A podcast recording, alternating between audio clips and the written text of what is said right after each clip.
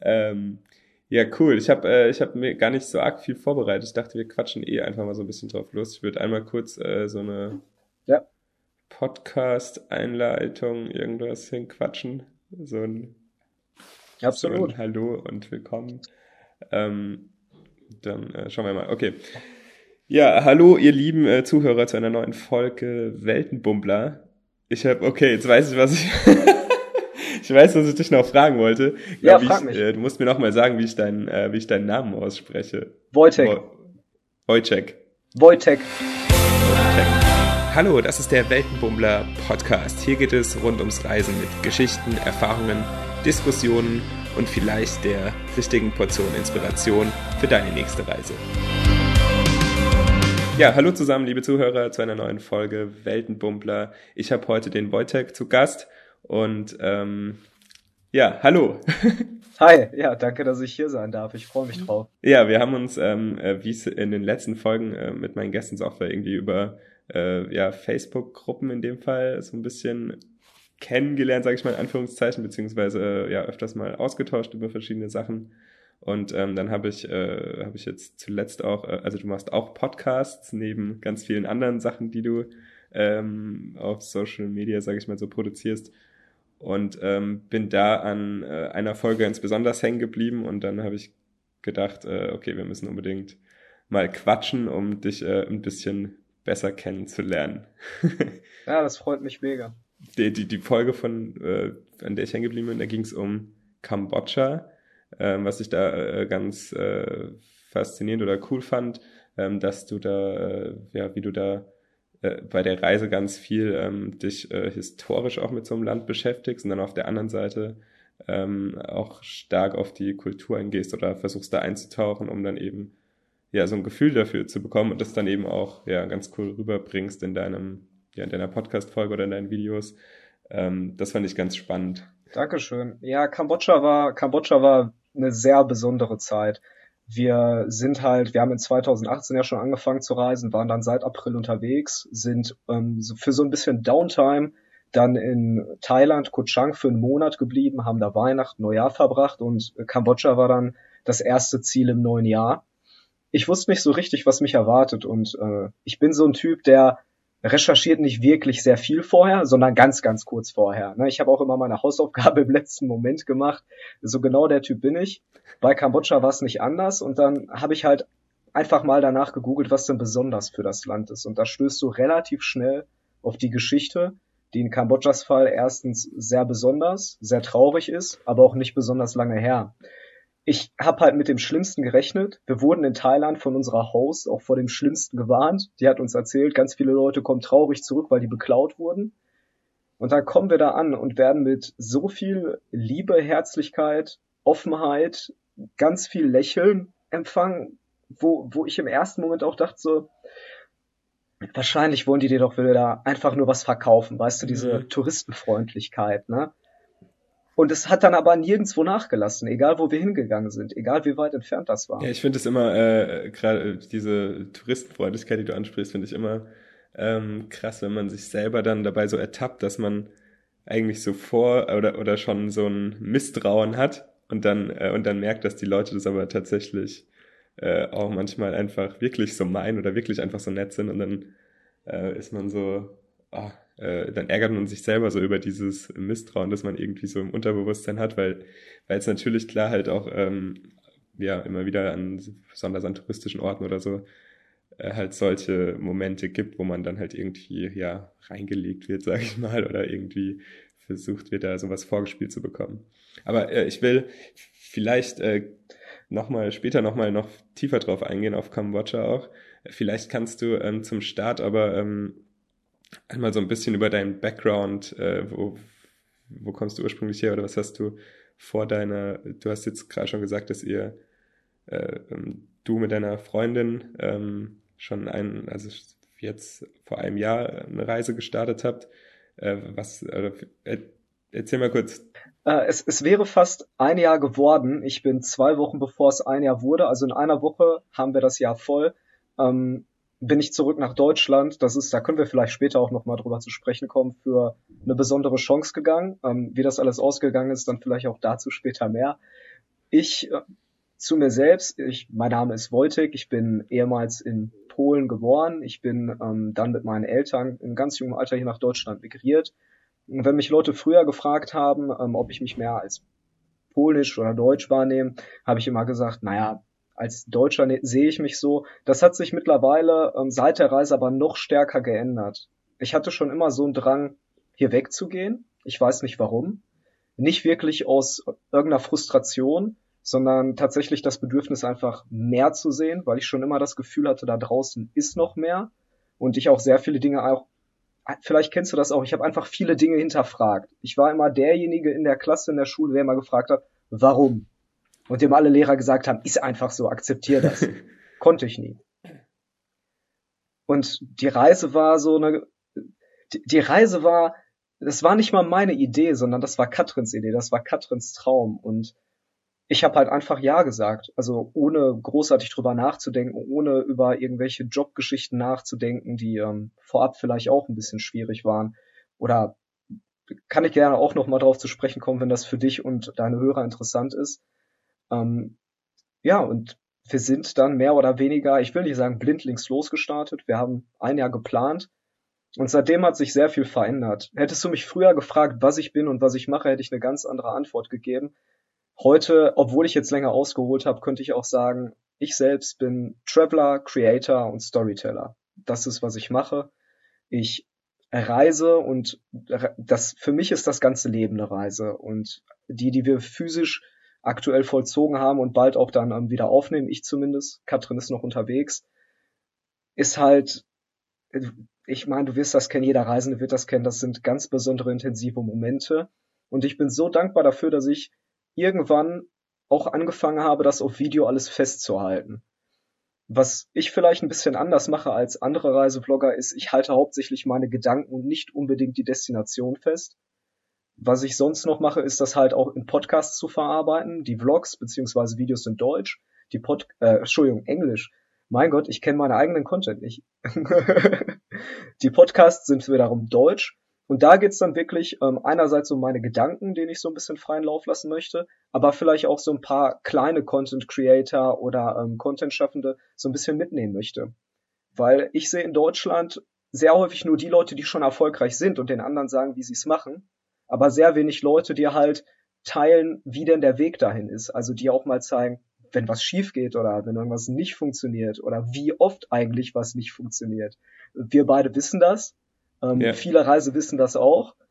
Aber ja, das ist ein sehr cooler Punkt. ja, also ähm, ich, ich weiß nicht, wie es dir geht, aber wenn ich mir Reisecontent ansehe, ähm, so richtig harte Fails, ich weiß nicht, zeigen jetzt nicht so viel. Ja, nee, also das, äh, ich ähm, muss, muss ganz ehrlich sagen, ich bin auch niemand, der, äh, der jetzt, ähm, in, oder ich habe hab auch äh, viel Videos gemacht in der Vergangenheit, so Reisevlogs und habe mich äh, selten jetzt auf die äh, Rückschläge äh, konzentriert. Das finde ich aber, ähm, das, das machst, also das habe ich für dich bei dir ganz äh, interessant oder spannend, dass du da eben auch sehr offen äh, mit umgehst oder das auch in deinen Videos äh, eben offen verarbeitest und das auch teilst. Das ist auf jeden Fall, ja, da will, da will ich auf jeden Fall auch noch äh, mit dir drauf eingehen. Ähm, aber bei, du hast gesagt, ihr habt, äh, ihr habt euch auf eure Reise ein Jahr äh, vorbereitet. Das heißt, habt ihr, habt ihr dann, ähm, ging es dann hauptsächlich darum, dass ihr gespart habt oder irgendwie viel gearbeitet habt, um dann ähm, euch eine Reise zu finanzieren? Und habt ihr gedacht, also hattet ihr so ein, also war das von Anfang an der Plan zu sagen, weil du, weil du dich jetzt als äh, Traveler nennst oder als, also dass du weiterreisen willst, war das von Anfang an der Plan, dann quasi so ganz ohne, also ohne ein Ende zu reisen oder seid ihr gestartet und habt gesagt, jo, wir machen jetzt ein Jahr Weltreise und dann sind wir wieder zurück. Also wie, wie bist du so in die Situation gekommen, wie du das, wie du das jetzt beschreibst? Wie, wie war das, war das, war das von Anfang an der Plan? Ja. Wie, wie, wie war, war, war das mal davor? Ja. Keine Ahnung. Also ich, ähm, der, der Dialog äh, zwischen Katrin und mir ging ungefähr wie folgt. Kannst du dir vorstellen, auf eine Weltreise zu gehen? Und ich weiß nicht, was Katrin in dem Moment erwartet hat, aber ich habe, glaube ich, ziemlich trocken geantwortet, ja, okay. Und dann hat sie mich so angeguckt und ich habe gesagt, ganz ehrlich, ähm, ich weiß doch, dass du das innerlich schon längst beschlossen hast. Damit war das Ding abgesegnet. Und mein erster Schritt, um mich auf die Weltreise vorzubereiten, war meinen alten Job zu kündigen. den ich äh, ganz, ganz frustriert geschmissen habe, nach vielen, vielen Jahren, in denen ich auch sehr viel mitgenommen habe, sehr viel gelernt habe, aber auch gelernt habe, was ich für mein Leben einfach nicht will. Und ich, da musste wirklich viel passieren, damit ich ähm, das Ding hinwerfe. Ich habe immer gesagt, des Geldes wegen kann ich nicht. Ähm, am Ende war es mir dann alles egal. Nebenbei lief ein Vollzeitstudium. Das musste ich halt auch noch durchziehen, bis die Reise dann beginnt. Ähm, ich weiß nicht, wie es in deinem Fall war. Das hätte ich vielleicht auch mal recherchieren können für unserem Gespräch. Ja, Mensch. Ähm, aber äh, das ist ja häufig so der Klassiker. Ah, das Studium muss noch fertig werden. Ne? Die Thesis muss noch abgegeben werden. Also das Studium lief nebenbei. Ich hatte ein halbes Jahr gar keinen Job, bin aber zu Rock am Ring gefahren, nach Kanada geflogen für drei Wochen und habe halt fast alle Ersparnisse auf den Kopf gehauen.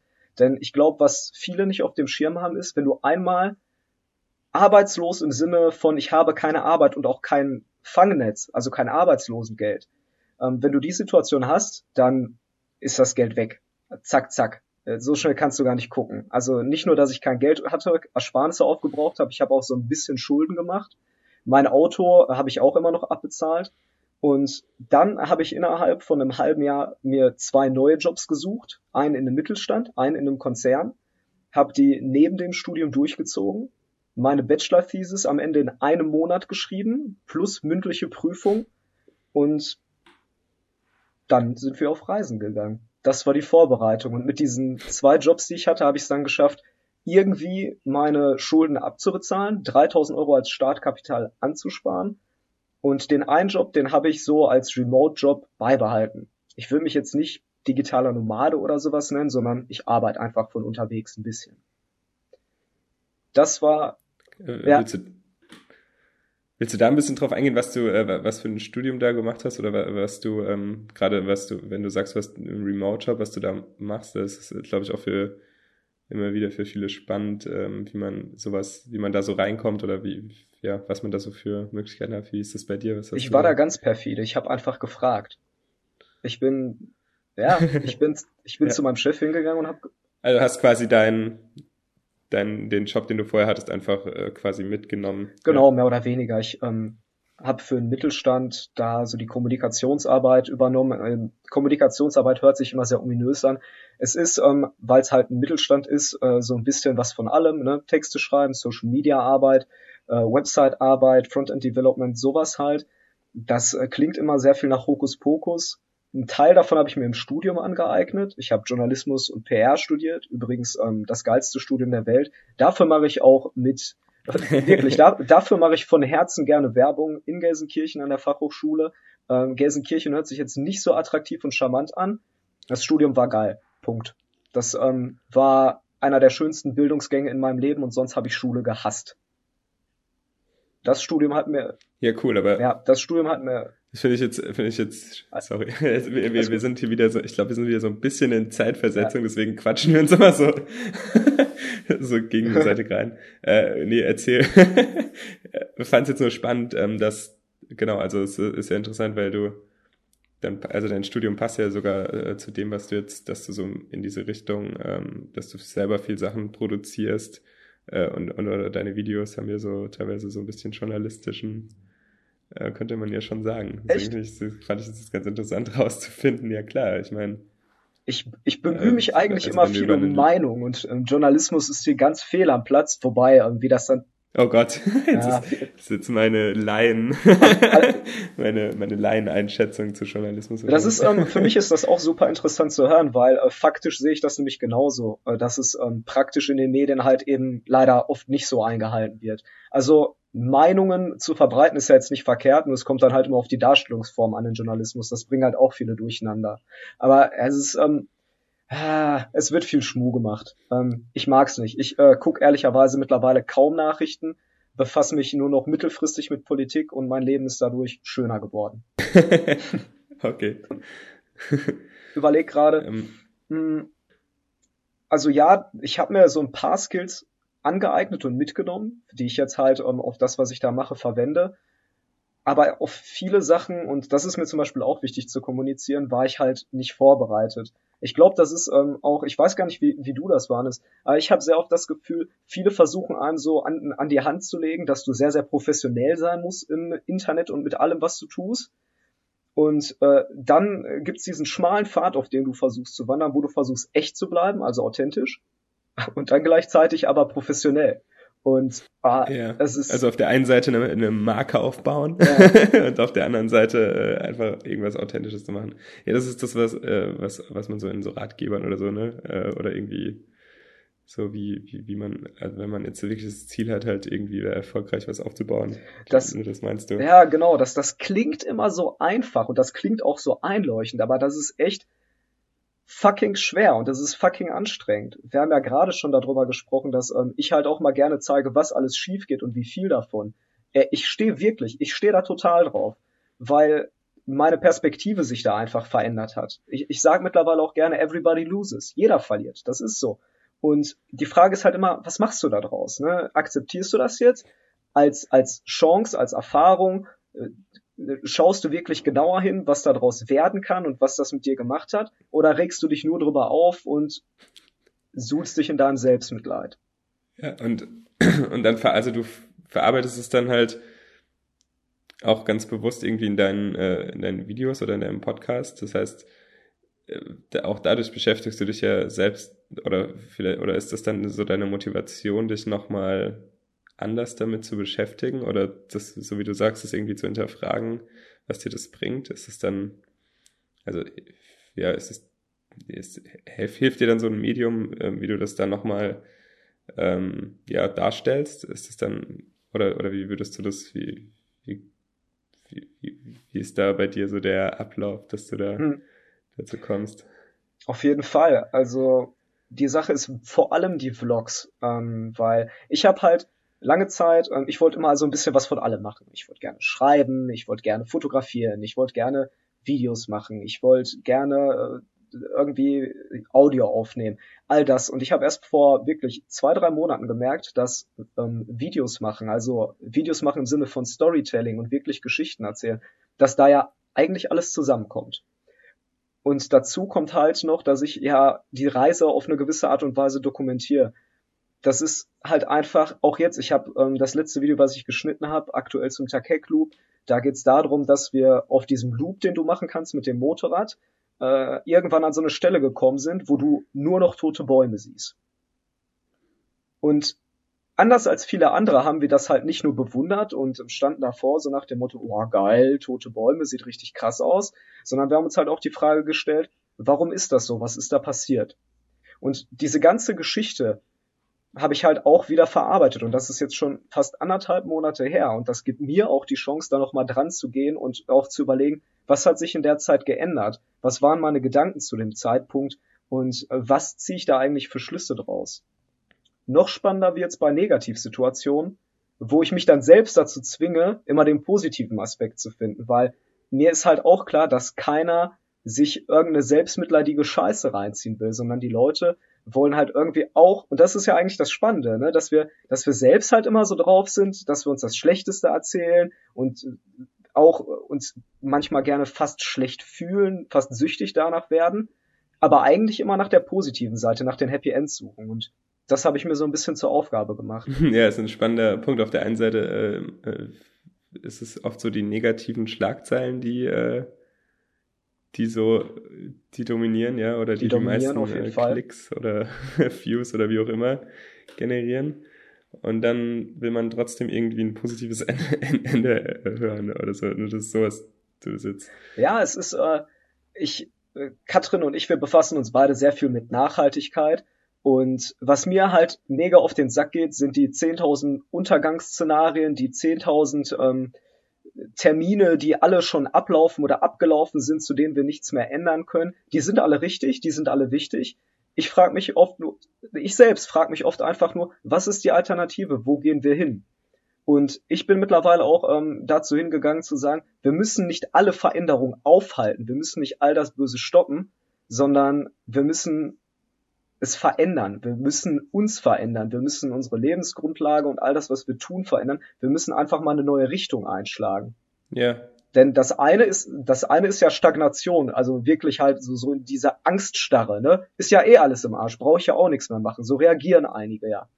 Ähm, das andere ist halt auch mal die Alternative aufzuzeigen und den Menschen Möglichkeiten an die Hand zu geben.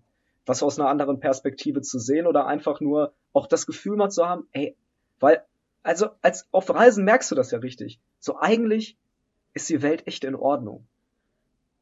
Ja, ist äh, cool. Ich glaube, ich habe das ähm, so das Thema Nachhaltigkeit, das hatte ich mit dem, äh, Tobi auch in der einen Folge, wo es äh, wo es halt darum geht, dass man beim Reisen dann öfters mal äh, bewusster so Sachen, jetzt keine Ahnung, wenn du sagst Nachhaltigkeit, irgendwie Plastik, Verschmutzung und so Zeug, dass man das nochmal irgendwie eindringlicher selbst äh, erlebt oder irgendwie mitbekommt mhm. und es dann halt äh, anders wahrnimmt. Aber das ist auch, äh, ja, weiß nicht, es geht so in die Richtung oder das, das, das, es bringt ja nichts, die Schuld dann äh, nur bei jemand anderem zu suchen oder ähm, irgendwie sich darüber aufzuregen, sondern vielleicht eher zu schauen, was man selber halt machen kann oder wie man äh, was halt verbessern kann und sei es nur im Kleinen, oder? also.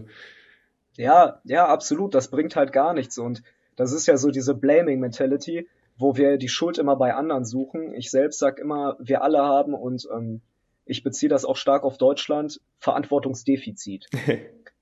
Das heißt, ja, ja, das heißt halt, wir, wir gucken immer, wo ist der Fehler bei den anderen weil dann brauchen wir gar nicht so sehr auf uns selbst gucken. Was könnte ich denn verändern? Was könnte ich denn besser machen? Ja, ist halt und einfacher. Eine Sache, ne? die mir zum Beispiel, komfortabler vielleicht. Ja, klar. Und eine Sache, die mir zum Beispiel mega auf den Sack geht, ist vor allem, wenn wir über Plastik reden, dass es mittlerweile so ein paar Leute gibt, die mit dem Finger auf die Locals zeigen und dann sagen, oh ja, die werfen ja hier alles weg, die verbrennen das ja einfach nur und äh, der ganze Kram und sich halt aber überhaupt nicht bewusst machen, wie ist denn die Situation vor Ort? Haben die denn überhaupt ein Mülltrennungssystem? Haben die überhaupt Möglichkeiten zu Recycling? Haben die die Technologie, die Maschinerie? Und sich dann er vielleicht erstmal die Frage zu stellen, wo kommt der ganze Scheiß denn her? Und wer verlangt nach dem ganzen Mist? Und wer hat den überhaupt Plastik in ihre Welt gebracht? Das kommt, ja. das kommt nämlich, wenn wir vor allem über Asien sprechen, auch über Afrika. Das alles kommt aus dem Westen. Das ist vielleicht der erste Schritt, darüber nachzudenken. Und wenn wir dann über Entwicklungsländer sprechen, dann ist es häufig so, dass die ja nachgelagert dem Westen nacheifern. Das heißt, wenn wir auf Plastik verzichten, dauert das vielleicht noch zwei, drei Jahre, bis das bei denen überhaupt ankommt. Und auch da sage ich dann wieder, da geht's halt nicht darum, mit dem Finger auf die anderen zu zeigen und Feindbilder zu kreieren, sondern da geht's dann halt darum, selbst mal die Ärmel hochzukrempeln und was zu verändern. Im positiven Sinne, für sich selbst.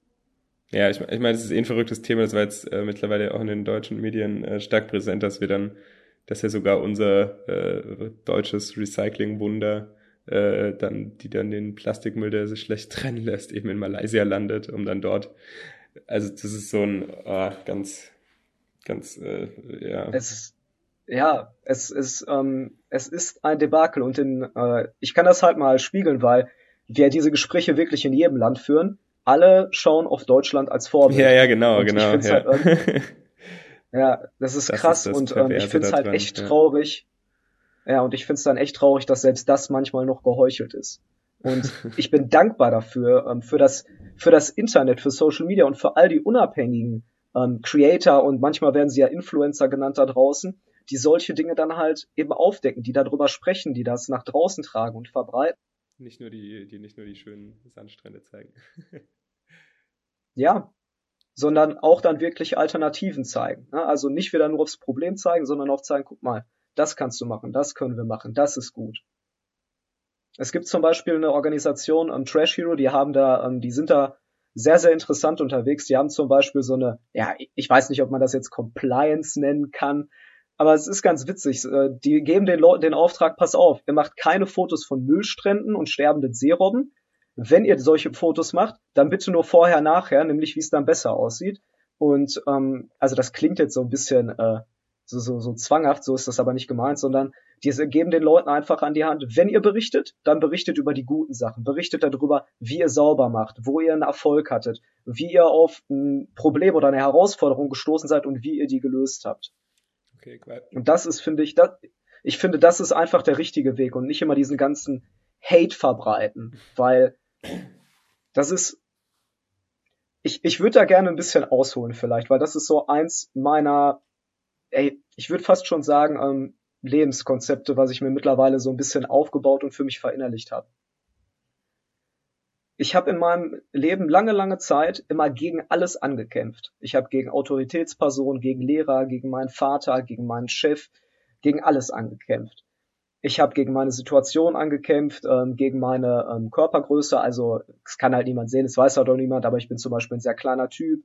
Ähm, dagegen, dass ich mich schwach fühle, körperlich schwach fühle, emotional schwach fühle. Ich habe immer gegen alles angekämpft. Ich wollte das alles nicht haben und alles wegschieben. Und der Witz ist, ähm, ob wir jetzt über persönliche Probleme sprechen oder über sowas wie ähm, Umweltverschmutzung oder Politik, gegen was du da kämpfst, also immer wenn du gegen etwas kämpfst, du kämpfst ja nicht wirklich gegen eine Sache, sondern du kämpfst ja nur gegen eine Idee, gegen deine Vorstellung dieser Idee. Und das existiert nun wirklich nur in deinem Kopf. Das heißt, du kämpfst im Prinzip immer nur mit dir selbst.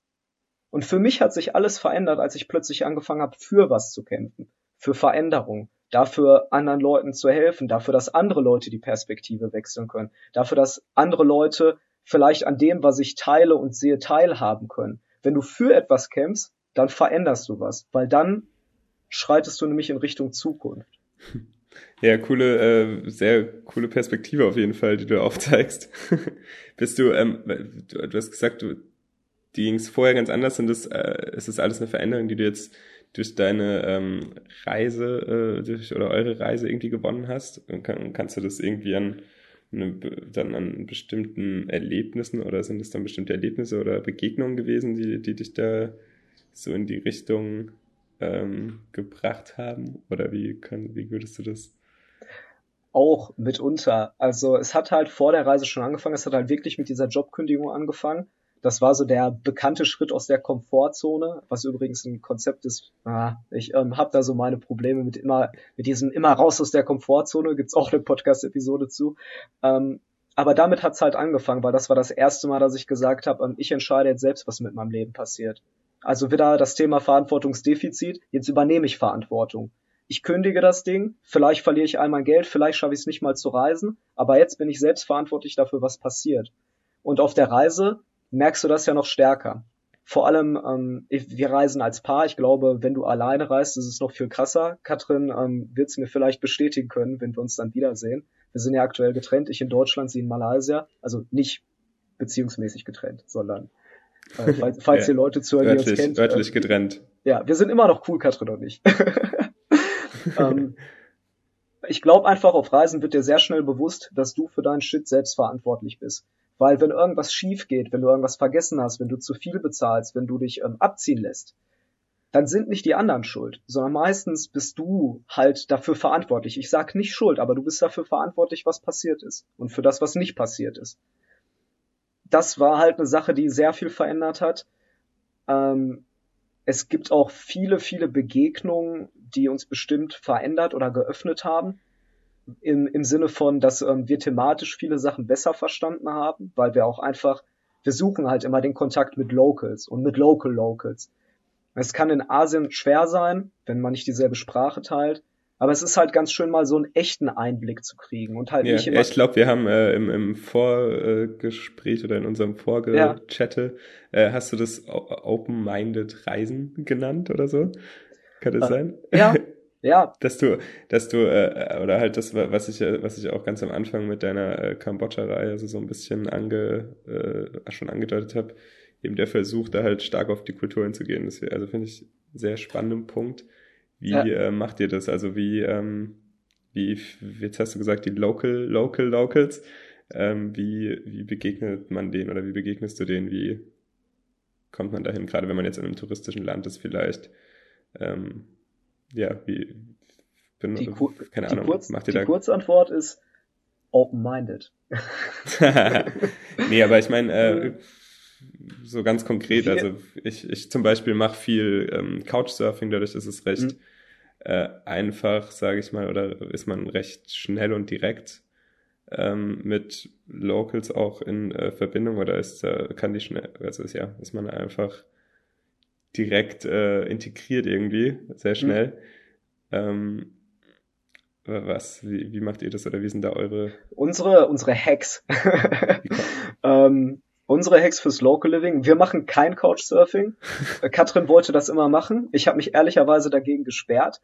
Ähm, nicht aus Angstgründen, ähm, sondern äh, ich weiß für mich persönlich einfach nur, ich brauche im Zwischendurch Rückzugsorte, wo ich wirklich auch alleine bin. Und ähm, wenn ich Couchsurfing mache, dann du verpflichtest dich ja nicht, aber die Idee ist ja schon, dass ähm, ihr gemeinsam was macht, der Host und du. Und ähm, das würde ich halt solchen Menschen auch nicht absprechen wollen. Gleichzeitig weiß ich aber, ich brauche ab und zu einfach ein bisschen, ähm, ja, Me-Time klingt jetzt nicht besonders romantisch, aber ich brauche so ein bisschen Zeit für mich alleine.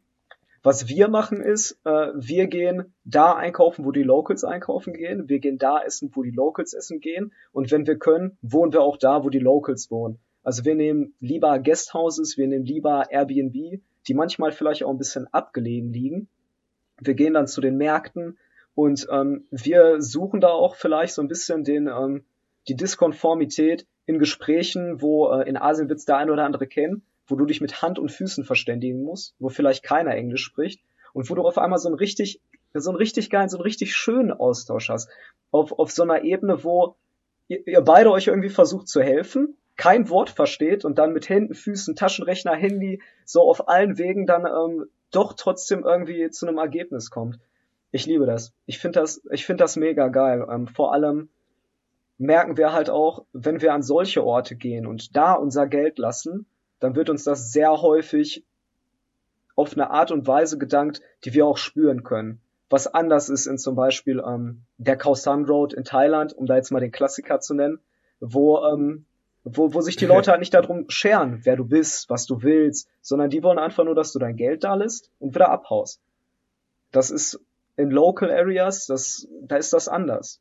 Wir finden es zum Beispiel auch total geil, wenn wir in so Kashem gehen, also ich sag jetzt Kashem, aber du wirst das kennen, so, so Restaurants, die so ein bisschen anrüchig vielleicht aussehen, aber trotzdem sauber sind. Wir sind die ersten Westler, die sich reinsetzen, fangen da an zu essen, haben da total Spaß und dann kommen auf einmal die ganzen anderen dazu, was wir dann noch geiler finden.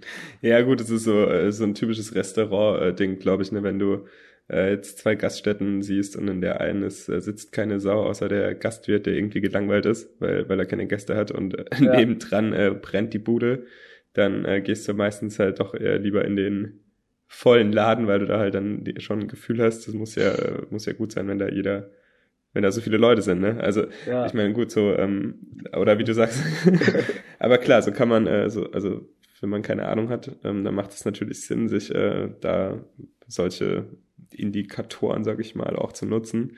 Ähm, kann man natürlich genauso machen, dass man halt ja. hingeht, äh, so wie ihr das dann wahrscheinlich eher machen, so schon, okay, da sieht so aus, als ob da jetzt nur Locals drin sind und die sehen auch alle so aus, als ob es ihnen schmeckt. dann ähm, setzt man sich ja. halt da rein und probiert das dann auf jeden Fall aus, auch wenn man vielleicht die Speisekarte nicht lesen kann. Was ja dann auf jeden Fall. Ja, genau, genau so. Also wenn da jetzt, ähm, wir ähm, hatten uns inzwischen durch mit äh, zwei Leuten getroffen in Hanoi, äh, mit Kathi und Hermann von Bunt um die Welt. Das war auch sehr cool und ich drück's mal in deren Worten aus. Also wir müssen da jetzt nicht reingehen, wenn da jetzt eine tote Ratte neben liegt. Aber wenn das Ding sauber aussieht und vielleicht einfach nicht schick, also nicht schön aufgemacht, ist uns das Schuppe.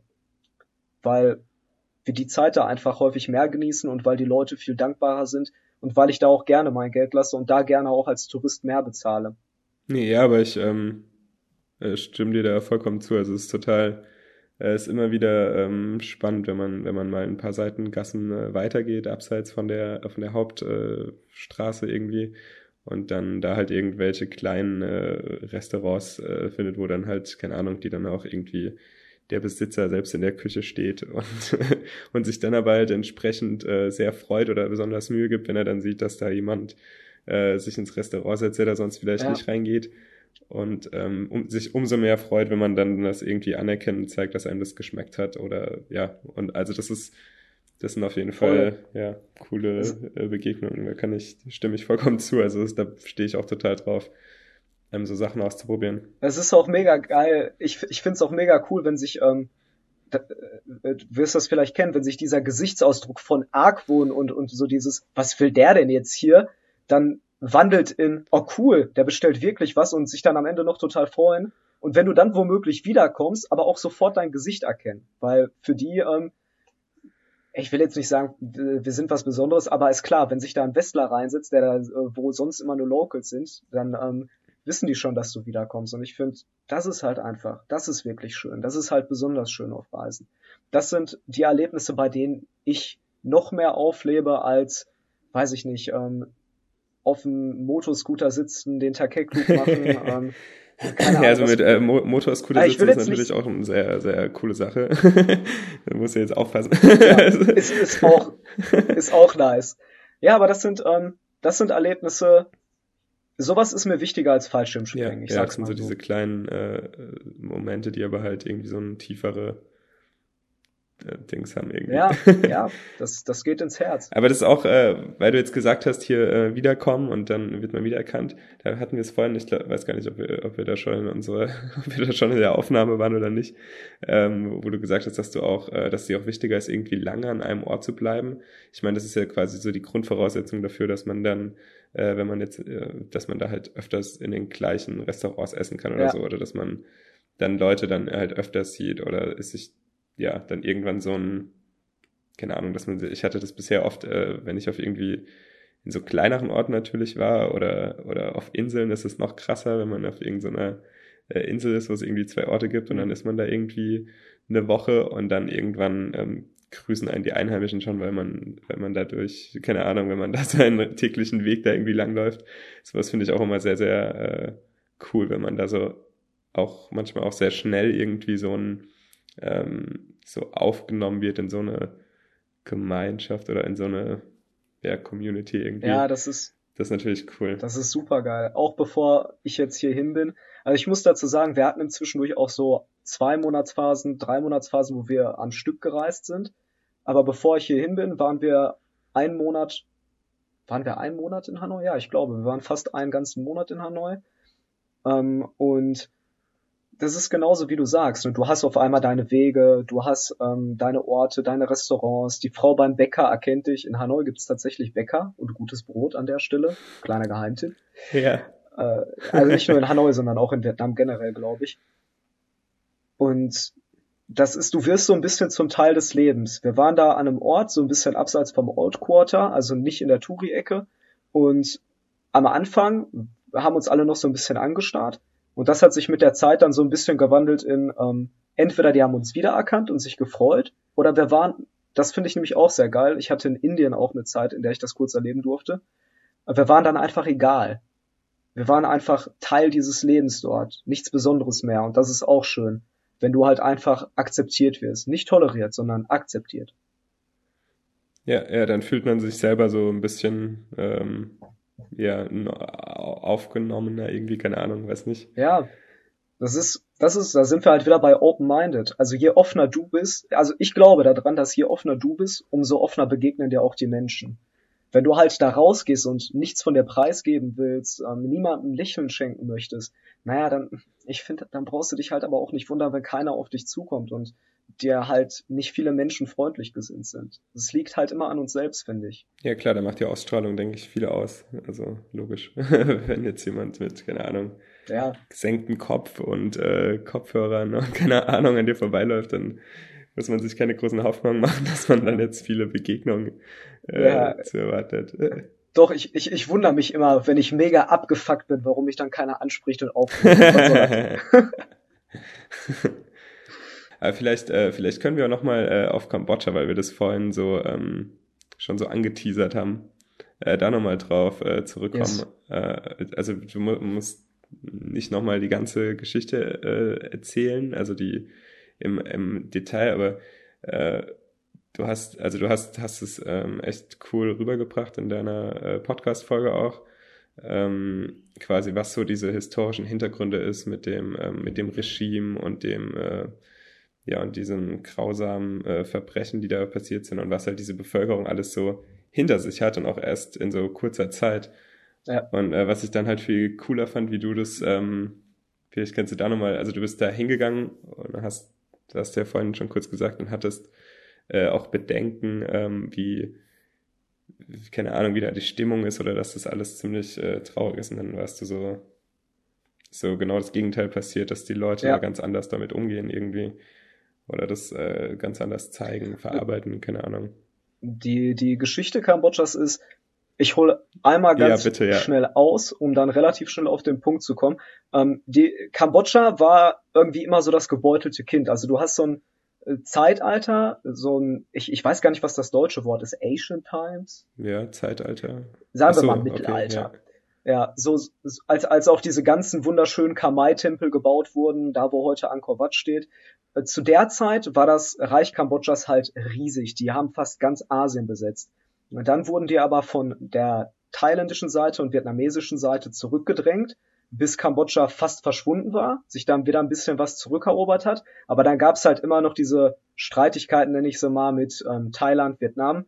Dann kamen irgendwann die Franzosen zur Hilfe, sind eingefallen, äh, nicht eingefallen, Entschuldigung, so die kamen wirklich zur Hilfe, die wurden auch um Hilfe gebeten. Als Dank dafür wurde das Land dann kolonialisiert. Deswegen steht in Luang Prabang auch so ein schönes ähm, UNESCO-Welterbedorf. Und dann gab's noch die Secret Wars inzwischen durch. Das ist wieder nochmal ein ganz anderes Thema, wo Kambodscha zum, ich glaube, zweitbombardiertesten Land der Welt wurde. Also durchweg gebeutelt. Und jetzt kommt der springende Punkt. Dann gab es ein kurzes Zeitalter, das ähm, wird die goldene Ära Kambodschas genannt. Es gibt Videoaufnahmen davon, es gibt Bilder davon, das äh, kann alles äh, bei Google gefunden werden. Da war Kambodscha ein richtig weit entwickeltes Land und die hatten so eine richtig aufblühende Rock'n'Roll-Szene. Es ist total irre, ich wusste das überhaupt nicht. Und es ist total geil. Du hast, du hast diese ganzen Kamai, also Kamai sind an der Stelle ähm, die Leute, die in Kambodscha leben, die heißen nicht Kambodschaner, ähm, und du hast wirklich Aufnahmen, wo die Kamai dann zu Rock'n'Roll abdancen in richtig schönen Kleidern und Anzügen und Fracks. Mega schön. Und genau in dem Zeitalter ist es dann auch passiert, äh, passiert dass das Pol Pot-Regime und die Khmer Rouge dann die Macht übernommen haben. Das heißt, ähm, die aktuelle Regierung wurde gestürzt von einem kommunistischen Regime, dessen Idee es war, dass jeder gleich ist. Und gleich bedeutete in dem Fall, dass jeder zum Bauern wird. Dieses Regime wurde nämlich von ehemaligen Bauern großgezogen, also die haben sich ihre Macht im Hintergrund aufgebaut und ähm, sind dann zu Soldaten geworden, haben sich selbst und später dann auch andere trainiert und dann tatsächlich das Land überworfen und ähm, übernommen in einer Zeit, in der nicht so viel Gegenwehr herrschen konnte. Und angefangen hat das, glaube ich, ich kann es nicht mal ganz sicher sagen, mit so einem ähm, ja, mit so einer Fehlwarnung, wo es hieß, es kommen Bomben, ihr müsst alle aus der Stadt raus. Und jeder Mensch, der irgendeine Art von Bildung besaß, also höherer Bildung oder einen besseren Job, wurde mehr oder weniger zum Feind erklärt. Das mündete darin, dass in dieser Zeit, in dieser, in dieser Zeit, in der das Regime herrschte, fast ein Viertel der gesamten Bevölkerung Kambodschas von ihren eigenen Menschen abgeschlachtet wurde. Es gibt nicht nur Tonaufnahmen, ähm, es gibt äh, es gibt zum Beispiel zwei Orte in Phnom Penh in der Hauptstadt, äh, das ähm, S21, das ist ein ehemaliges Museum und Tötungszentrum und die Killing Fields ähm, in der Nähe von Phnom Penh. Die Audioguides kann ich absolut empfehlen und da gibt es auch Sprachaufnahmen von ehemaligen Soldaten, die sagen, wir haben sie geschlachtet wie Hühner. Und das Ganze geht halt auch so weit, dass Menschen nicht erschossen wurden oder wie auch immer, sondern ähm, teilweise mit den einfachsten, stumpfsten Gegenständen ähm, zu Tode geprügelt und erschlagen wurden, weil es darum galt, Geld zu sparen. Kambodscha sollte eigentlich, war die Idee, wenn alle Bauern sind und alle Reis anbauen, dann ist ja für alle gesorgt. Dann, dann wird das Land auch zu neuer Kraft erblühen. Dann haben die Soldaten nämlich auch von allem genug und können für das Land kämpfen.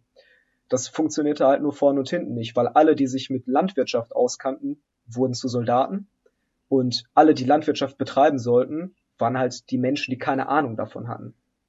Die dann halt, und das, das ist der springende Punkt, es, zu, zu diesem, zu diesem Genocide, wie es heißt, zu diesen Massenmorden, kam es dann im Prinzip nur, weil der Regimeführer Pol Pot in dieser Paranoia lebte dass der einzige Grund, warum das Regime nicht funktioniert, nur darin liegen könnte, dass es Verräter gibt. Und jetzt ziehst du dir diese Geschichte rein. Das ist 40 Jahre her. 40 Jahre. Das ist nix. Übrigens passiert aktuell was ähnliches, jetzt in diesem Moment in Nordkorea. Ähm, aber davon ab, du, du ziehst dir diese Geschichte rein und denkst dir, jetzt kommst du dahin und die Leute können ja nur abgefuckt sein. Wer mal eine Zeit lang in Afrika unterwegs war, wo auch sehr viele, ähm, sehr viele herzliche und ähm, sehr viele offene Menschen angetroffen werden können, hat vielleicht schon mal so apathische Kinder am Straßenrand stehen sehen. So die, die nicht reagieren, die nicht lachen, die nicht spielen, sondern einfach nur verloren in der Gegend rumstehen. Ich, äh, Entschuldigung. kurz verschluckt. Ich, ich dachte, so wird Kambodscha auch. War es aber nicht. Du kommst dahin und die Menschen lachen dich an, freuen sich, winken. Nicht genug, dann, dann bist du aus den Touristenzentren raus und bist in irgendwelchen entlegenen Gegenden, fährst an irgendwelchen Fischerdörfern vorbei.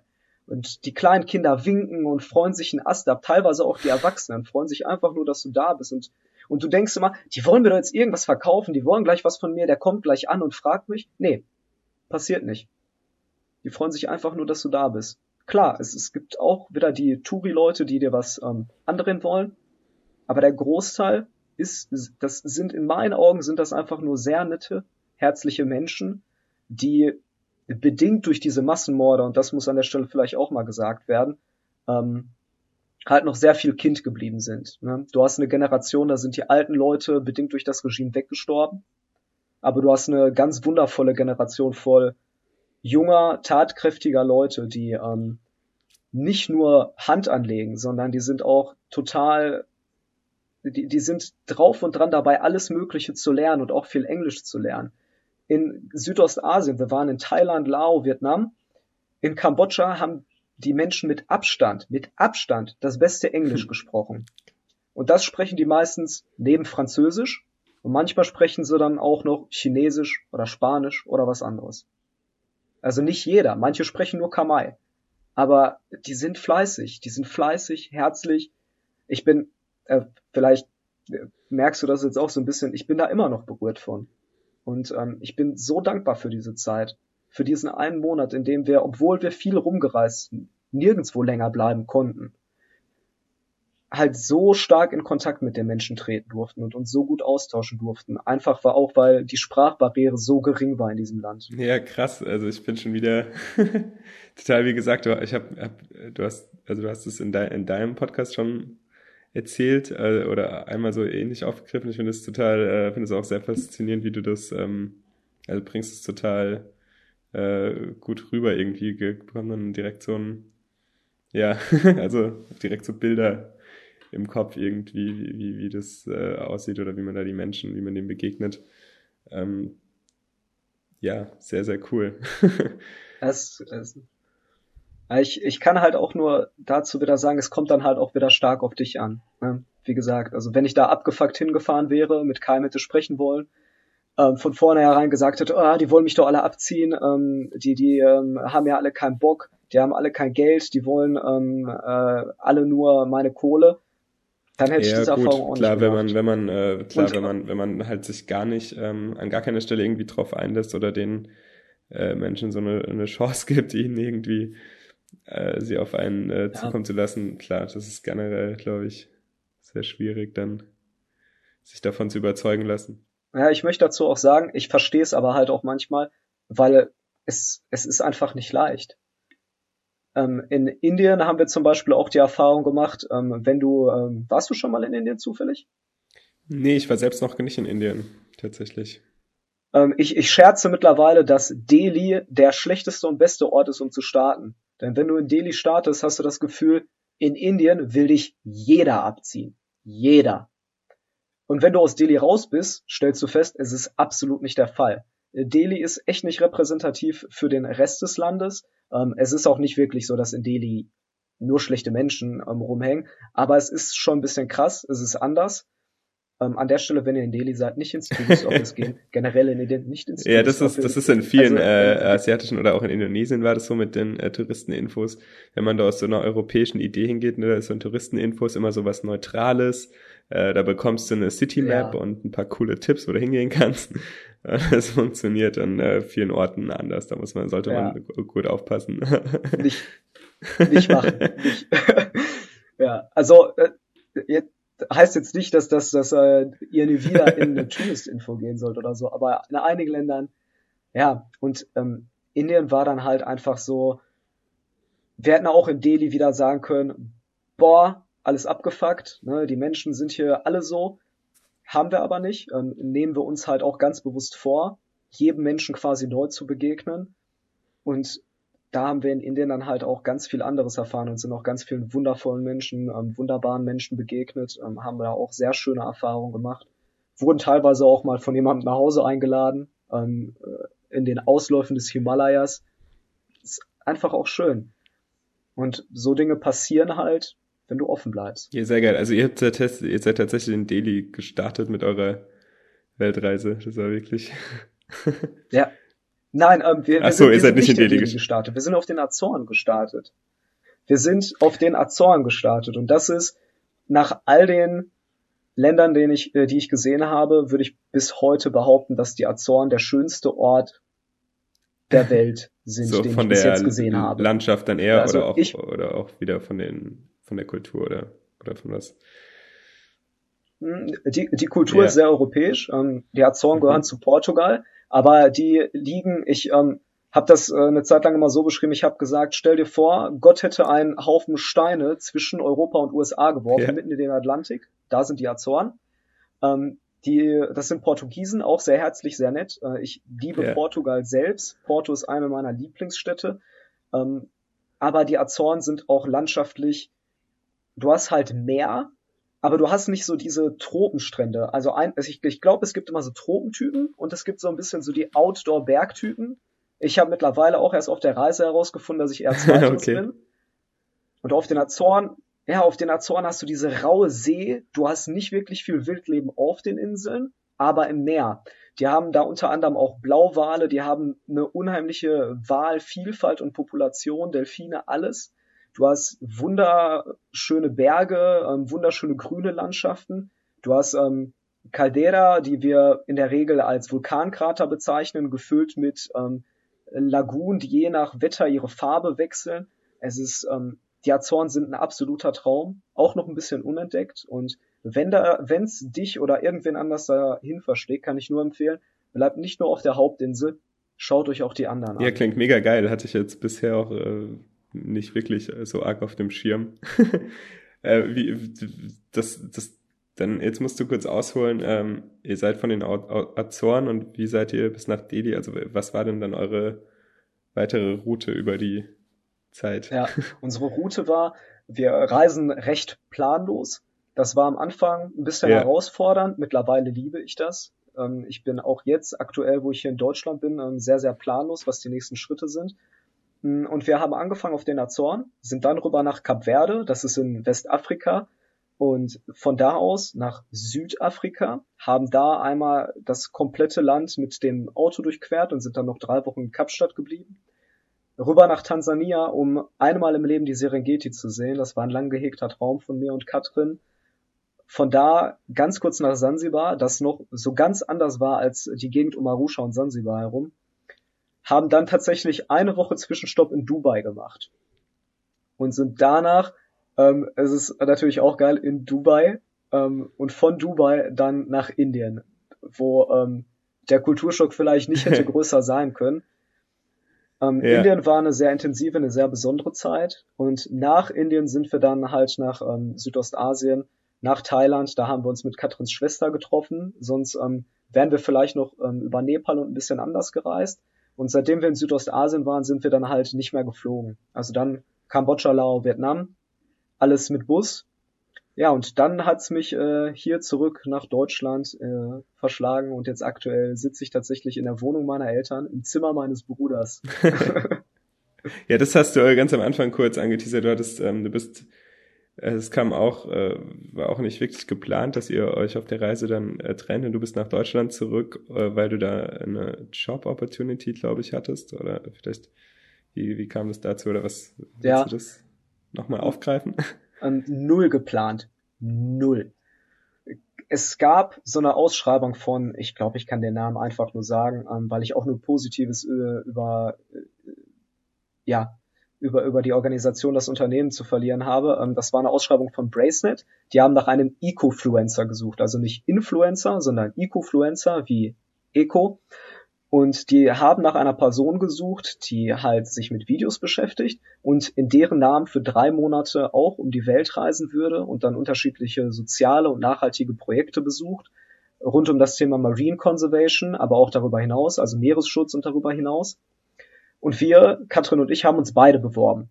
Und wir haben uns als Paar beworben, weil wir das so ein bisschen nach dem Motto gemacht haben, naja, wenn ihr einen von uns nehmt, dann kriegt ihr trotzdem uns beide. So haben wir uns das damals gedacht.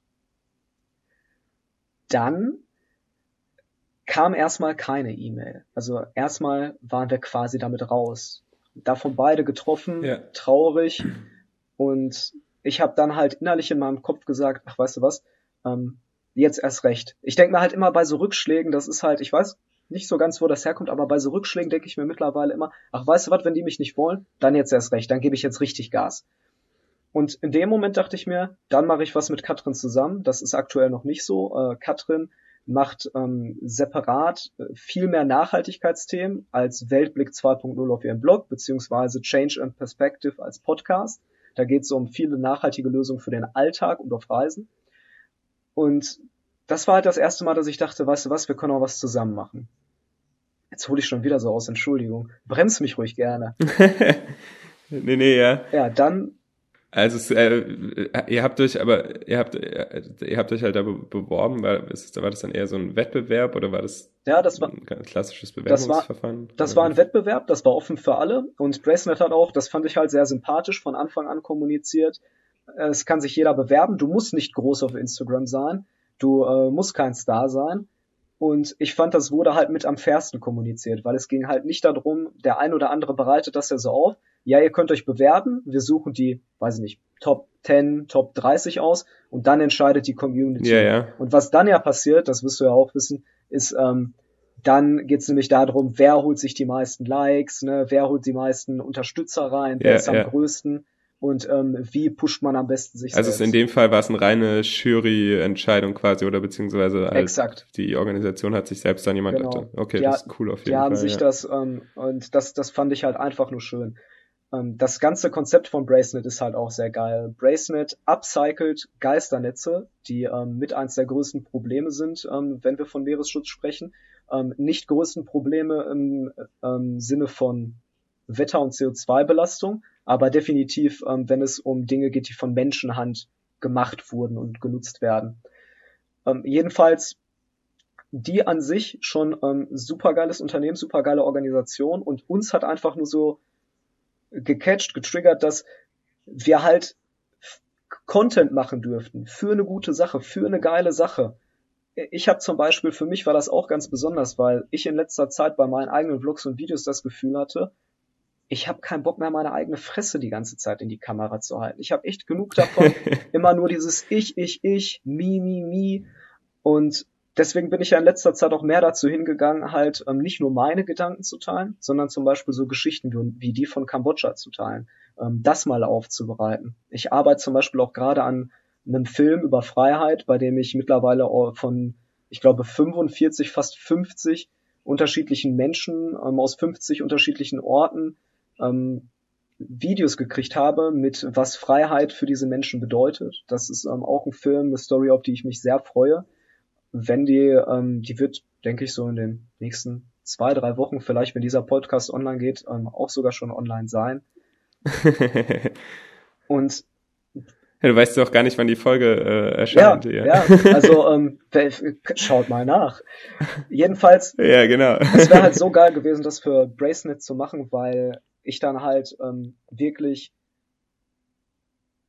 in dem positivsten Sinne Content gemacht hätte, der mir was bedeutet, der anderen was bedeutet und der im besten Falle sogar noch einen positiven Effekt hat.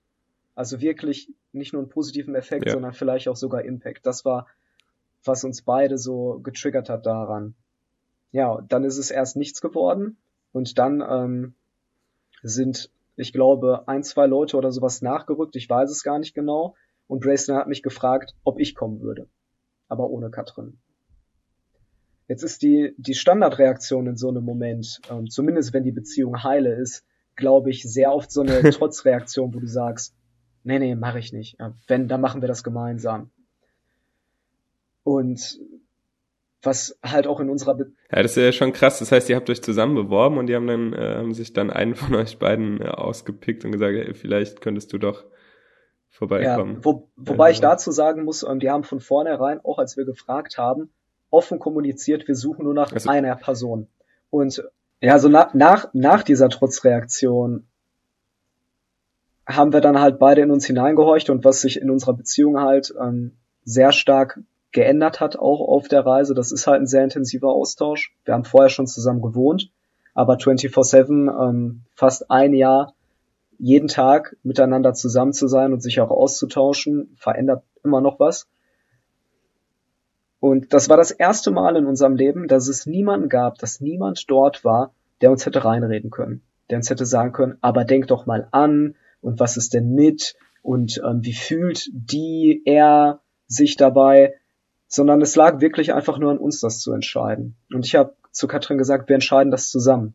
Und zusammen was zu entscheiden, haben wir in diesem ähm, in dieser Phase halt gelernt und gemerkt, bedeutet nicht immer dieselbe Entscheidung zu treffen, sondern das bedeutet zum Beispiel auch mal zu sagen, ich möchte das wirklich versuchen. Es würde mir die Welt bedeuten, das machen zu können. Und auf Katrins Seite zu sagen, ich möchte gerne weiterreisen. Ich möchte aktuell nicht zurück. Und das beides jeweils so zu akzeptieren. Wir hatten dann eine ganze Woche, um uns voneinander zu verabschieden. Eine der schönsten Zeiten, die wir zusammen verbracht haben, eine der intensivsten Zeiten, die wir zusammen verbracht haben, wo wir auch wirklich gemerkt haben, was alles egal ist. Wo, wo wir alles zur Seite legen konnten, wo Content warten konnte, wo Social Media warten konnte und wo wir uns auf uns und, und wirklich die Zeit zusammen konzentriert haben. Um dann halt um die halbe Welt zu fliegen für ein Jobcasting, für ein Projektcasting.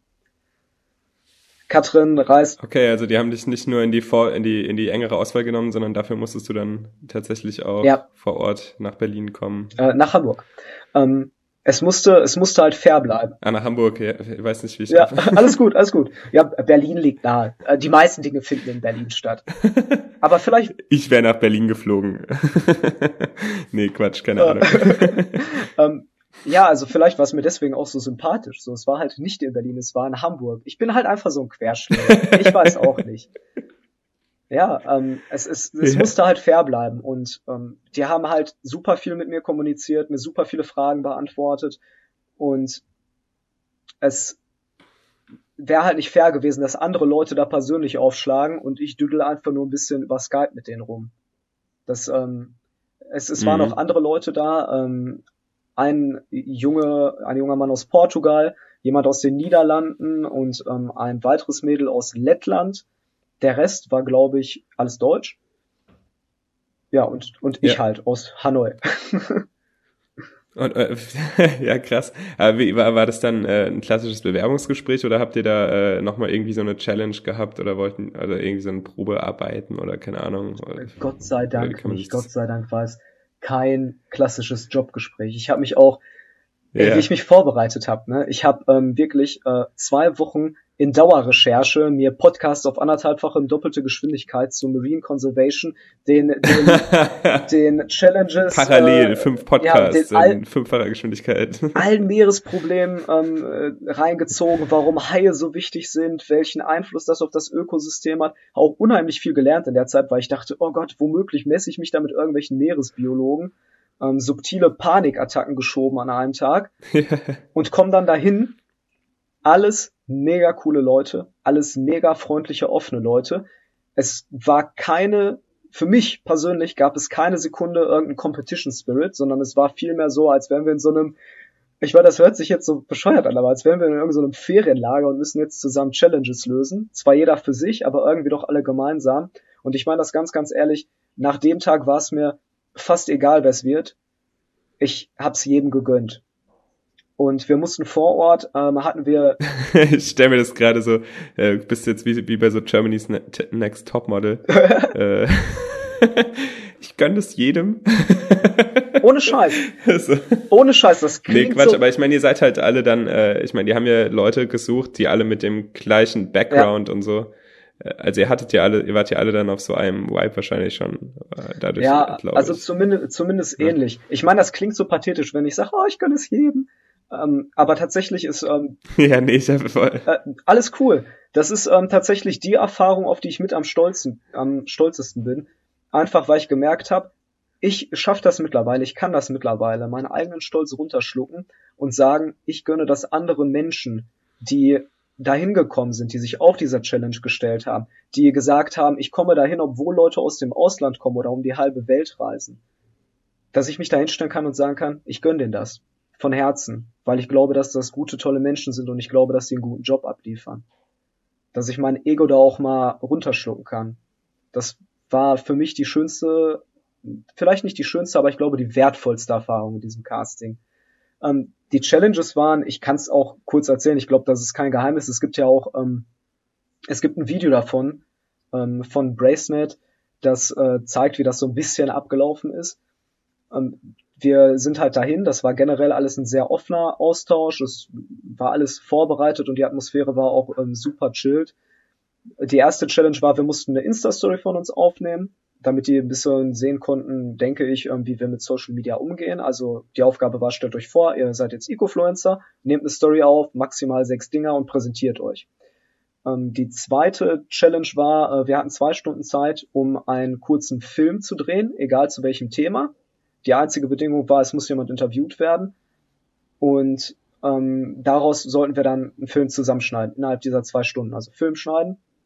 Ja, cool. Das sind ja total die Praxis, äh, praxisnahen, also eigentlich genau das, was ihr dann quasi ja. machen sollt. Quasi so Tests. Mega geil. Ich, ich hoffe, ich plaudere cool. da nicht gerade zu viel aus dem Nähkästchen. Aber ich, ich, ich glaube, die haben da keinen Stress mit. Ja, und die dritte Aufgabe war, ähm, das äh, war so eine Team-Challenge, wenn du so willst, wo du ähm, gegenseitig miteinander ähm, über Meeresschutzthemen oder über ähm, Projektthemen sprechen solltest. Das ist übrigens alles auf Englisch abgelaufen. Also das war auch eine Grundvoraussetzung. Ja. Also das ganze Ding, ähm, die, der komplette Tag, die komplette Veranstaltung, auch wenn viele Deutsche da waren, war auf Englisch und ähm, auch der Content wird auf Englisch sein, so dass er im Prinzip für die ganze Welt zugänglich ist. Das war nochmal ähm, zusätzlicher Teil, der mich äh, mega angespornt hat, weil ich meinen Content ja auch während der Weltreise dann auf Englisch, also zumindest bei Video umgestellt habe. Ja, krass.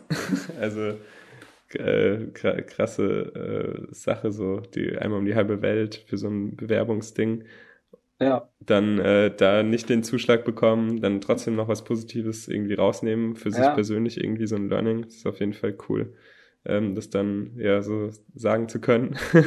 es, ist, es ist halt interessant. Also als ich die Absage dann bekommen habe, war ich halt schon getroffen und habe mir für, ich habe halt, bevor die Entscheidung gefallen ist, auch so Sachen gesagt und geschrieben, wer es bis jetzt noch nicht gemerkt hat, ich bin so ein bisschen cheesy Guy, ne? also ich ähm, stehe auf so romantisch-pathetische Formulierungen, aber ich habe dann so Dinge gesagt wie, plötzlich ergibt alles Sinn. Okay. Und als ich dann die Absage gekriegt habe, habe ich mich gefragt, ergibt das immer noch Sinn? Hat das immer noch Sinn ergeben, Katrin zurückzulassen, alleine hier hinzukommen, jetzt aktuell bei meinen Eltern in einem leeren Zimmer zu wohnen und auf einer Matratze zu schlafen, auf einer Luftmatratze? Und ich weiß immer noch nicht warum. Diese Geschichte ist immer noch nicht abgeschlossen. Aus irgendeinem Grund habe ich das Gefühl, dass es immer noch Sinn ergibt. Und das hat mich halt innerhalb von einem halben Tag vergessen lassen, wie sehr mich diese Absage trifft und mich halt einfach nur wieder noch mehr verstehen lassen, wie dankbar ich für diese Möglichkeit bin, wie dankbar ich für die letzten zwölf Monate bin, für diese ganze Reise, für all diese Möglichkeiten und wie dankbar ich dafür bin, heute hier in Deutschland zu sitzen und feststellen zu dürfen, dass so viel mit mir passiert ist, dass diese Reise so viel mit mir gemacht hat, dass ich so viel anders wahrnehme, dass ich mir eigentlich gar nicht mehr wirklich vorstellen kann, ähm, hier noch mein altes Leben zu führen. Jetzt vielleicht ein ganz äh, guter Punkt, Übergang. Wie ähm, geht's denn jetzt weiter bei dir? Ich habe wie immer keinen Plan. Es ist ähm, und ich liebe das. Ich liebe das mittlerweile so sehr, nicht zu wissen, wie es weitergeht. Also es gibt so ein paar Ansatzpunkte. Der eine ist, ich fliege am 25. zurück nach Malaysia. Ähm, ich habe zu Katrin gesagt, du hast mich weggebucht, wenn du willst, buch mich auch wieder zurück. Abseits davon haben wir so grob geplant, wo es reisetechnisch weiterhin geht. Hier in Deutschland arbeite ich aktuell Content auf, aber ich habe mir gedacht, weil äh, ich, ich weiß nicht, ob ich damit manchmal alleine bin, aber ich weiß, dass es, äh, doch, ich weiß, dass es ein paar Leute gibt, denen geht's genauso. Ich krieg irgendwann so Betonüberschuss. Ähm, ich habe das erst auf Reisen gemerkt, aber wenn ich dauerhaft in der Stadt bin oder in städtischer Umgebung, mir fehlt einfach irgendwann Natur, mir fehlen Berge, mir fehlt Grün, mir fehlt Wasser. Und jetzt sitze ich hier gerade im Ruhrpott, so in, in äh, dem Industriezentrum Deutschlands. Fuck! Und deswegen habe ich mir überlegt, ähm, vielleicht tue ich so ein bisschen durch Deutschland, ähm, zu dem einen Ort hin, und ähm, vielleicht auch zu ein paar Leuten, unter anderem, die ich auch kennengelernt habe auf der Reise, zum Beispiel Daniel und Steffi von ähm, Fernschreiben und mache mit den Leuten ein paar Podcast-Interviews. Das ist nicht nur ein guter Grund, um rauszukommen, sondern es ist auch ein guter Grund, um zum Beispiel, äh, ich dachte mir, vielleicht kann ich auch nach Österreich fahren. Da gibt's einen so einen Dude, der hat äh, nachhaltiges und ähm, ein faires Klamottenlabel. Ich würde den super gerne kennenlernen. Ich finde Österreich total geil. Da gibt's auch mehr Natur. Und ich könnte halt Podcast-Content machen. Das vereint alles, worauf ich Bock habe und es passiert in Deutschland und in der Umgebung. Sinnvoll genutzte Zeit. Das ist der grobe Plan. Also es steht tatsächlich kein Termin. ja, okay, aber cool. Das heißt, äh, du hast jetzt noch ein bisschen Zeit in Deutschland, die nutzt, nutzt du für deine Projekte und dann geht's im Prinzip wieder nach Asien, um dann eure gemeinsame Reise auch äh, ja, langfristig fortsetzen zu können.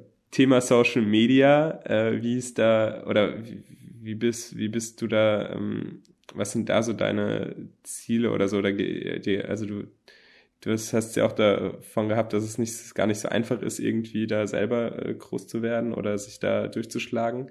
Ähm, hast aber selber irgendwie die Ambition, da bestimmte, weiß nicht, selber eine bestimmte Zielgruppe zu erreichen oder da irgendwie mhm. damit auch äh, irgendwann mal, ja, weiß nicht, oder Geld zu verdienen oder das als Job zu machen oder wie, wie sind da so deine Ambitionen oder wie, oder was, was willst du da erreichen? Keine Ahnung. Meine Ambitionen sind mittlerweile, und ich muss wirklich mittlerweile sagen, ich habe halt damit gestartet, weil ich mir dachte, vielleicht kann man damit ja Geld verdienen. So, weißt du, so, vielleicht werde ich zufällig berühmt, vielleicht entdeckt mich jemand. Und wenn du das machst, besonders auf YouTube, vor allem in der heutigen Zeit, wird dir ganz, ganz schnell klar, so funktioniert das nicht. So funktioniert das nicht. Du musst halt wirklich Fleiß investieren, du musst eine Idee haben, du musst ein Konzept haben. Und ich sag all diese Dinge mit musst, um jetzt direkt im Nachgang zu sagen, das habe ich alles über den Haufen geworfen. Das ist mir mittlerweile alles egal. Ich mache mittlerweile Content, weil ich hoffe, dass ich Geschichten erzählen kann, die nicht erzählt werden, weil ich hoffe, dass ich Gedanken kommunizieren kann, die oft nicht kommuniziert werden, weil ich Menschen zeigen möchte, dass es in Ordnung ist, zu verkacken, zu verlieren und auch mal down zu sein, und weil ich Menschen dabei helfen möchte, ihre persönliche Freiheit zu finden. Einfach weil ich auf meinem Weg erkannt habe, dass persönliche Freiheit weder an Geld, Erfahrungen oder irgendwelchen Zielen hängt, sondern das hat sehr viel mit dir selbst und sehr viel mit deiner Einstellung zu tun. Ich finde Freiheit zum Beispiel in dem, was ich mache, in Content Creation, darin Videos zu schneiden, in all dem, was ich gerade beschrieben habe.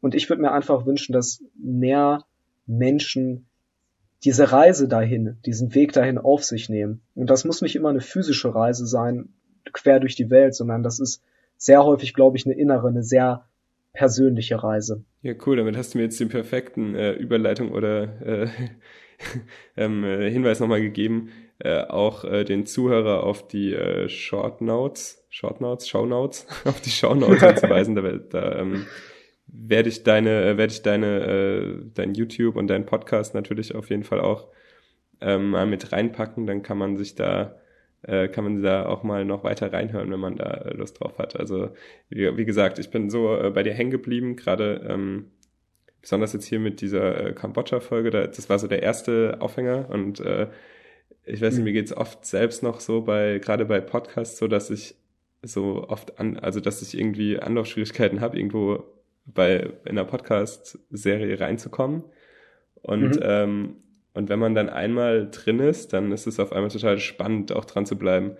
Also es ist irgendwie, weiß nicht, wie es, ähm, finde ich auch noch eine coole Frage, weil du, gerade weil du so im Thema drin bist, hm, hast du, ähm, also ist für mich persönlich auch immer interessant, hast du selbst noch andere, ähm, gerade im Podcast-Bereich, äh, Sachen, die du äh, selber auch in deiner, in deiner Abo-Liste hast, die du gerne hörst oder die dich weiterbringen da irgendwie? Ja, eine ganze Menge. Das erweitert sich mittlerweile stetig. Ich könnte, ich. Ähm, oh Gott, hab, dann sag ich, mir drei. Drei, okay. Ich, ich habe nämlich jetzt gerade schon echt zum Handy gegriffen. Ähm, Podcasts. Äh, abgesehen von deinem Podcast, ähm, Anja und Daniel, den ich sehr gerne immer zuhöre, also Anja und Daniel von GEMA Reisen, die mich ähm, tatsächlich auch dazu, die, die, der Auslöser und die Inspiration dafür waren, mit Videos, Vloggen etc. anzufangen. Okay. Und äh, wo ich einfach sehr, sehr schätze, und das ist halt der perfekte Podcast dafür, deren Gedanken und ähm, deren Gedankenfolge und die Veränderung, die die durchgemacht haben, besser nachzuvollziehen. Videos da sind dafür halt einfach oft nicht das geeignete Format, vor allem YouTube, weil es etwas kurzlebiger ist. Ähm, abseits dessen, also Katrins Podcast habe ich gerade schon ähm, einmal genannt, aber ähm, The Ground Up Show von Matt Diavella, auf den ich ähm, dieses Jahr gestoßen bin. Das ist der Typ, der ähm, The Minimalist gedreht hat. Äh, kleiner Fun Fact an der Stelle, wer den Film kennt. Der Film wurde von einem Menschen großteils gedreht und produziert. Es gab zwei andere, der eine hat Color Grading und der andere Audio gemacht. Und das ist ähm, eine richtig krasse, gute Doku. Und Ground Up Show dreht sich so um all die Menschen, die aus nichts etwas erschaffen haben. Wahnsinnig guter Podcast, wahnsinnig gute Qualität und äh, Matt Diavella ist einer der wenigen Menschen, die auch wirklich Interviews führen können. Ähm, von daher einer meiner, ja, ja äh, es ist es ist auch nicht so ganz einfach, aber der macht das ähm, wirklich wirklich gut. Ähm, ich genieße die Folgen sehr. Ich überlege gerade, was was wäre denn mein dritter? Ich höre alles immer so querbeet. The Gary V Audio Experience, aber das ist sehr speziell. Ähm, was ich in letzter Zeit auch sehr geil finde, hat halt auch nicht so wirklich viel mit Reisen zu tun, sondern mehr mit Filmmaking. Ähm, The Colin and Samir Podcast. Da bin ich erst neulich drauf gestoßen, aber den fand ich echt gut. Cool. Sehr cool. Dankeschön dafür. Ansonsten, habe ich äh, beide noch nicht auf dem, hätte ich jetzt auch noch nicht auf dem Schirm. Ja. Sehr cool. Ich, äh, ich kann, ich ähm, hätte vielleicht auch noch mal einen Bonustipp. Äh, es gibt den Tony Robbins Podcast. Hm, was beim Tony Robbins Podcast nicht so geil ist, finde ich persönlich, sind die Folgen, wo er nicht spricht, aber es gibt sehr viele Aufnahmen von seinen Seminaren. Äh, jeder, der an Persönlichkeitsentwicklung und Spiritualität interessiert ist, da ist richtig heftiger Content für umsonst zu finden. Cool. Ja, danke dafür. Und äh, an der Stelle dann auch äh, vielen Dank, äh, dass du die Zeit hattest für das Gespräch. Ja, danke dir. War ähm, schön mit dir zu sprechen, war schön diesen Austausch zu führen. Ich freue mich aber auch immer wieder auf neue Leute zu treffen. Von daher nochmal wirklich von Herzen danke und auch danke, dass ich hier sprechen durfte. Ja, ich fand's äh, total, äh, muss mich auch eigentlich nochmal entschuldigen für das äh, Chaos, das ich fabriziert habe. Ich bin ja äh, hier in Neuseeland und habe äh, irgendwie immer noch im Hostel, ihr habt das in den letzten Folgen vielleicht äh, schon äh, mitbekommen, so ein bisschen den Struggle mit Aufnahmeorten habe jetzt hier einen sehr coolen Aufnahmeort. Also ich hoffe, die äh, Qualität passt heute. Auf jeden Fall habe ich die Zeitverschiebung wieder total äh, verpasst. Bei mir ist es morgens, bei dir abends. Äh, ich habe dich einen Tag später oder du hast mich einen Tag später eingeplant, weil ich das so vorangekündigt habe und habe dich jetzt heute äh, eigentlich etwas überrascht wahrscheinlich äh, mit Hey, ich habe so ganz selbstverständlich geschrieben, hey, guck mal hier, ich schicke dir jetzt den Link für unsere Videokonferenz. Ähm, ja, sorry dafür nochmal. Und ähm, ja, danke, dass es geklappt hat. Alles cool. Ich, ich glaube, das ist auch so eine, ich glaube, das ist auch so eine Sache, die das Reisen mit sich bringt. Du wirst halt, glaube ich, einfach deutlich entspannter. Ja. Also jetzt hier nach Rückkehr in Deutschland kann ich sagen, fuck, bin ich chillt. Dann ähm, ja, hoffe ich auch unsere Zuschauer hatten, äh, unsere Zuhörer, ich sage immer Zuschauer, unsere Zuhörer äh, hatten Spaß, hattet Spaß. Und ähm, ja, danke fürs Zuhören und ja, bis zum nächsten Mal, bis zur nächsten Woche. Tschüss. Ciao. Auch, auch danke, dass ihr mir zugehört habt. Es war mir eine Ehre. Das war der Weltenbummler Podcast. Danke fürs Reinhören. Das Projekt steckt noch in den Kinderschuhen, deswegen freue ich mich auf dein Feedback über die Webseite in den Kommentaren oder unterstütze mich doch mit einer Rezension in deiner Podcast-App. Ansonsten einfach die Abonnieren-Funktion nutzen und wir hören uns das nächste Mal wieder. Ciao, Philipp.